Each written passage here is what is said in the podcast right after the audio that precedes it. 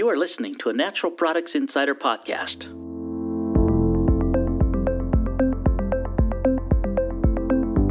With Karen Butler, Content Marketing Manager.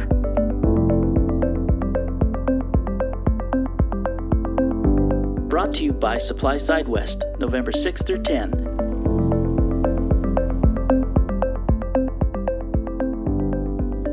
Welcome to the Healthy Insider Podcast. I'm Karen Butler, Content Marketing Manager.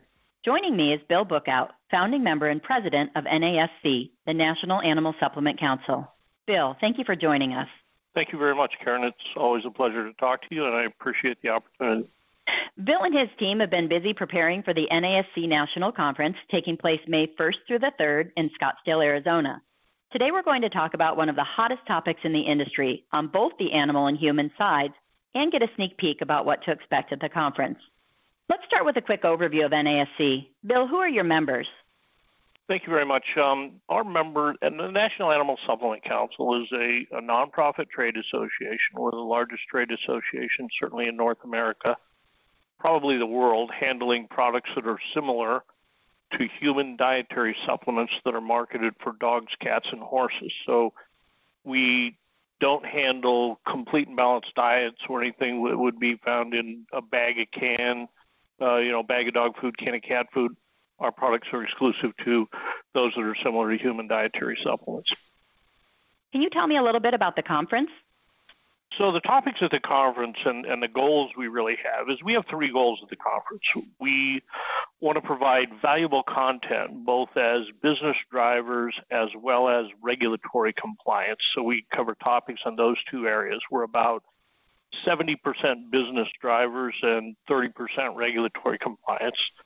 There's about 275 people attend the meeting, and it's really more like an executive business forum um, it's not a trade show. So they are people from the industry, all the way from raw material suppliers, contract manufacturers, uh, services, legal insurance services, but primarily we have 170 member companies that supply the brands to the industry.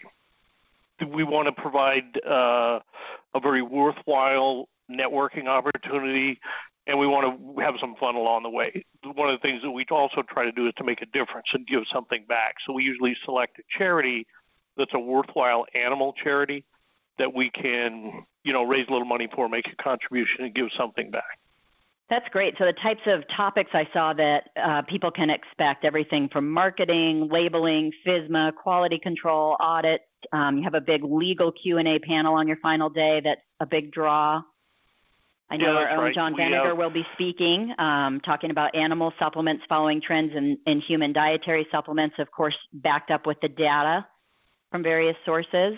Anything else you're looking forward to? Yeah, exactly. We're we're really looking forward to the trends in the industry. Um, you know, based on data, what are the hot new topics? We're going to talk a little more about one of those in a minute. Um, Chris Mm-hmm. Kilham, the medicine hunter, will be uh, speaking. In fact, he's our leadoff speaker. Uh, John Moore, who is a marketing executive, ground floor with Starbucks and Whole Foods, will be our keynote speaker this year. The legal panel is always a really uh, popular segment and probably the hottest topic that we're going to talk a little bit, bit more about later on is uh, hemp and CBD and you know in animal products. Absolutely. Uh, final question on the conference: Do you have to be a member to attend? You do not. Anybody can attend. Um, information is on the website. It's www.nasc.cc. If you click on Learn More about the annual conference, all the information is there, and anybody can attend the conference. Perfect. Sounds like a great event. Well, let's jump right into that hot seat. As you mentioned, hemp and CBD. Um, just as a quick reference, hemp is a plant in the cannabis family. It's got a long history of use in paper and textiles, and more recently for its nutritive value in food and animal feed. CBD or cannabidiol is a component of cannabis plants that may hold therapeutic properties, but is not to be confused with THC, the psychoactive constituent of a marijuana plant. Bill, what's the status on using these ingredients for companion animal products? Very good question, and this is probably the hottest topic on the animal side. Uh, it started to emerge last year. It certainly continued, and then really there's that Global Pet Expo this year. There was just a ton of companies with CBD and hemp. So let me just give a little foundation first. In, in the animal industry, the regulatory environment is different than it is in the human dietary supplement industry. A lot of people think that the animal supplement industry is unregulated, and that's not true. It's actually regulated at two levels potentially. It's regulated at the federal level by the FDA Center for Veterinary Medicine and can also be regulated at the state level through the Department of Agriculture, which is responsible for animal food, uh, animal feed products, um, and also some states have the legal authority to regulate animal remedy products. So on the animal side, we live in a pre-DSHEA environment because FDA, when DSHEA was passed in 1994, FDA Center for Veterinary Medicine published a notice in the Federal Register that indicated, in their opinion, that the DSHEA, Dietary Supplement Health Education Act, was not intended to apply to animals. So that doesn't mean that companies can't market products and can't successfully and safely navigate the pathway. That's what NASC helps companies do. But we only have two choices. We have animal food products that are products that are intended to make a nutritional contribution to all animals, including healthy animals, like vitamins and minerals, essential fatty acids, uh, maybe probiotics, or you have dosage form animal health products that are intended to make a contribution for a health purpose, like glucosamine or chondroitin, hyaluronic acid, milk thistle, SAMe, if they're intended to support, say, liver health, kidney health, joint health, eye health, lutein. So there's only one or two choices. At this time, hemp and or CBD are not approved for use in animal food because there's no demonstrated nutritional contribution that has been approved by AAFCO, the Association of American Feed Control Officials, that helps uh, recommend regulatory policy for the industry, but ultimately by FDA as a nutritional contributor. Now, there certainly may, may be a good basis for that. Hemp may be an industrial hemp may be a great source of protein or it might be a great source of an essential fatty acid or some other nutrient.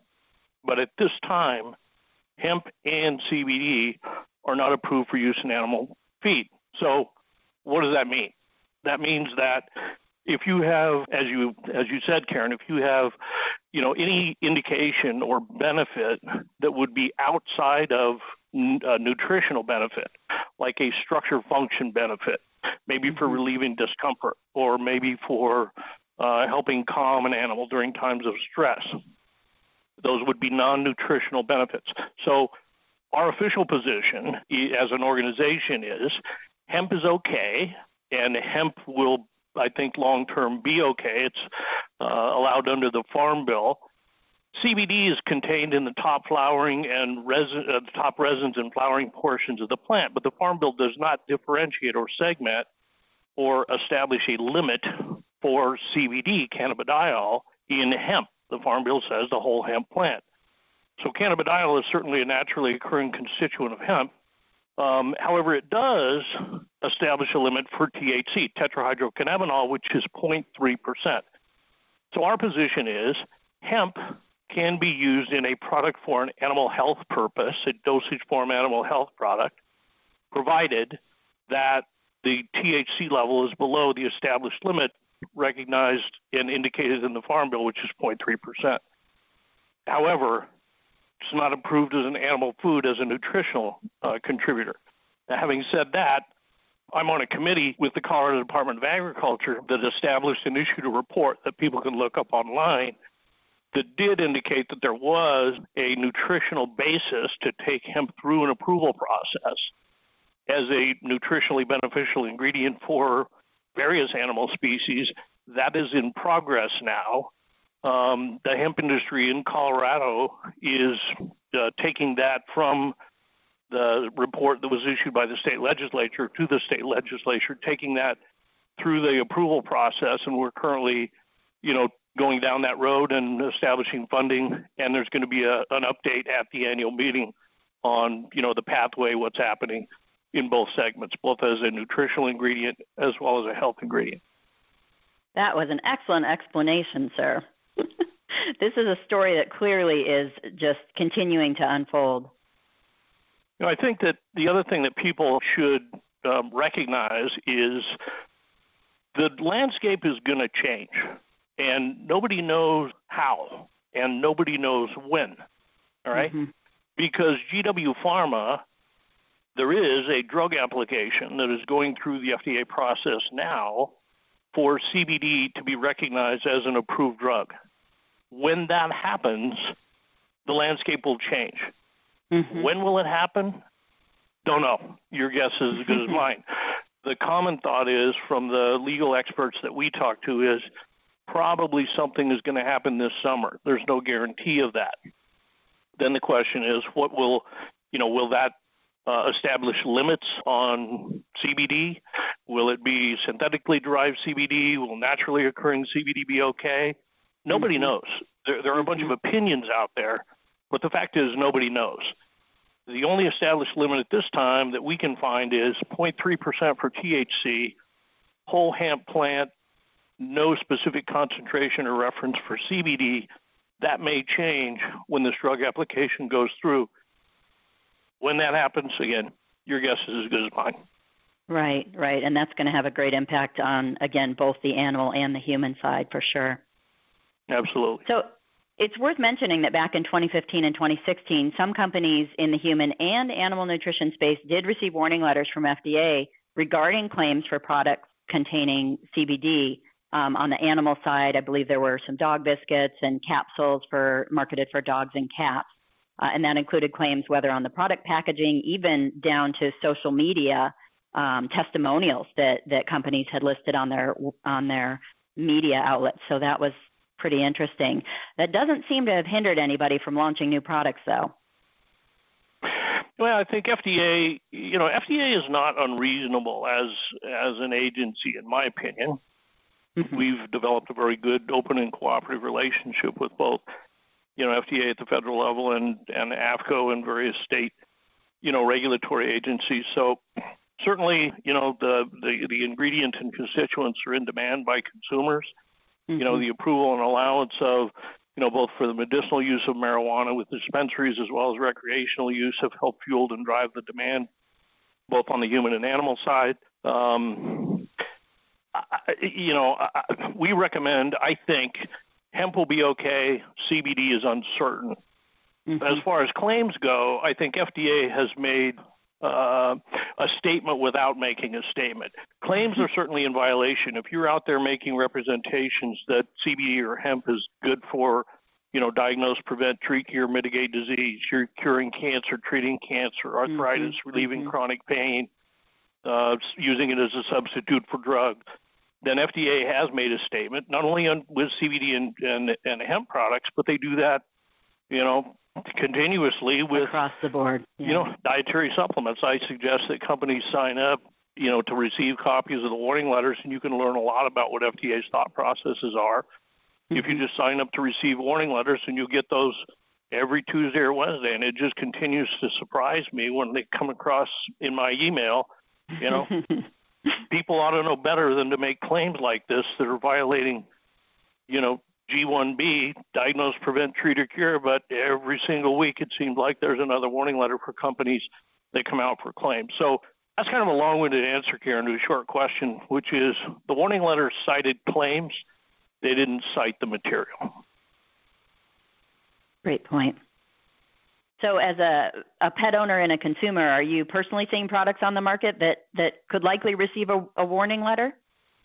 Well, we try to, uh, you know, in NASC, we have a code of conduct document that, you know, if you're an NASC member, you're required to keep your claims within structure function, you know, similar guidelines to the human dietary supplement industry. So we've done a pretty good job within our membership of, you know, policing the claims and bringing attention to companies that are really egregious violators, and we continue to do that. Um, so I think on the animal side, are there companies out there that are you know, violating the claims. Yeah. How many? Not, probably not a lot. And, you know, in some cases, they just don't know any better. And, you know, if a company is brought to our attention, we try to contact them and, you know, point out that they might be at risk. And usually they uh, make changes. If they don't, Mhm. then they, they certainly, in my opinion, can and should receive a warning letter or other follow on regulatory action if they choose to ignore you know, FDA's instruction and corrective action. Right, right. You know, at, in, at the end of the day, Karen, I think on the animal side, you know, just like the human side, most companies want to do the right things, and most companies are not bad actors. But, it don't, but, but industries get they tend to get painted with a broad brush, and mm-hmm. so, you know, our, our job as yours, um, and I know you're really big on this, is you know you want the industry to act responsibly in terms of the participants. We're no different, and I think for the most part, both human and animal supplement industry we do a pretty good job. Not perfect, but we do a pretty good job. Absolutely. Absolutely. Well, any final advice for companies looking to incorporate CBD or hemp in animal products? Well, I would say pay attention to what's happening. Um, mm-hmm. AAFCO has a position, and again, Association of American Feed Control Officials recommending regulatory policy that the states typically follow. Be aware that AAFCO eh, eh, eh, and the states. Hemp, I think one of the things that companies should be aware of is hemp and CBD are unapproved ingredients for use in animal food. So the, the most the, the most common mistake that I think I see in the industry is somebody wants to market a dog treat or a dog biscuit that's a functional treat. That term causes the product to be considered an animal food. It's categorically defined in the AAFCO official publication.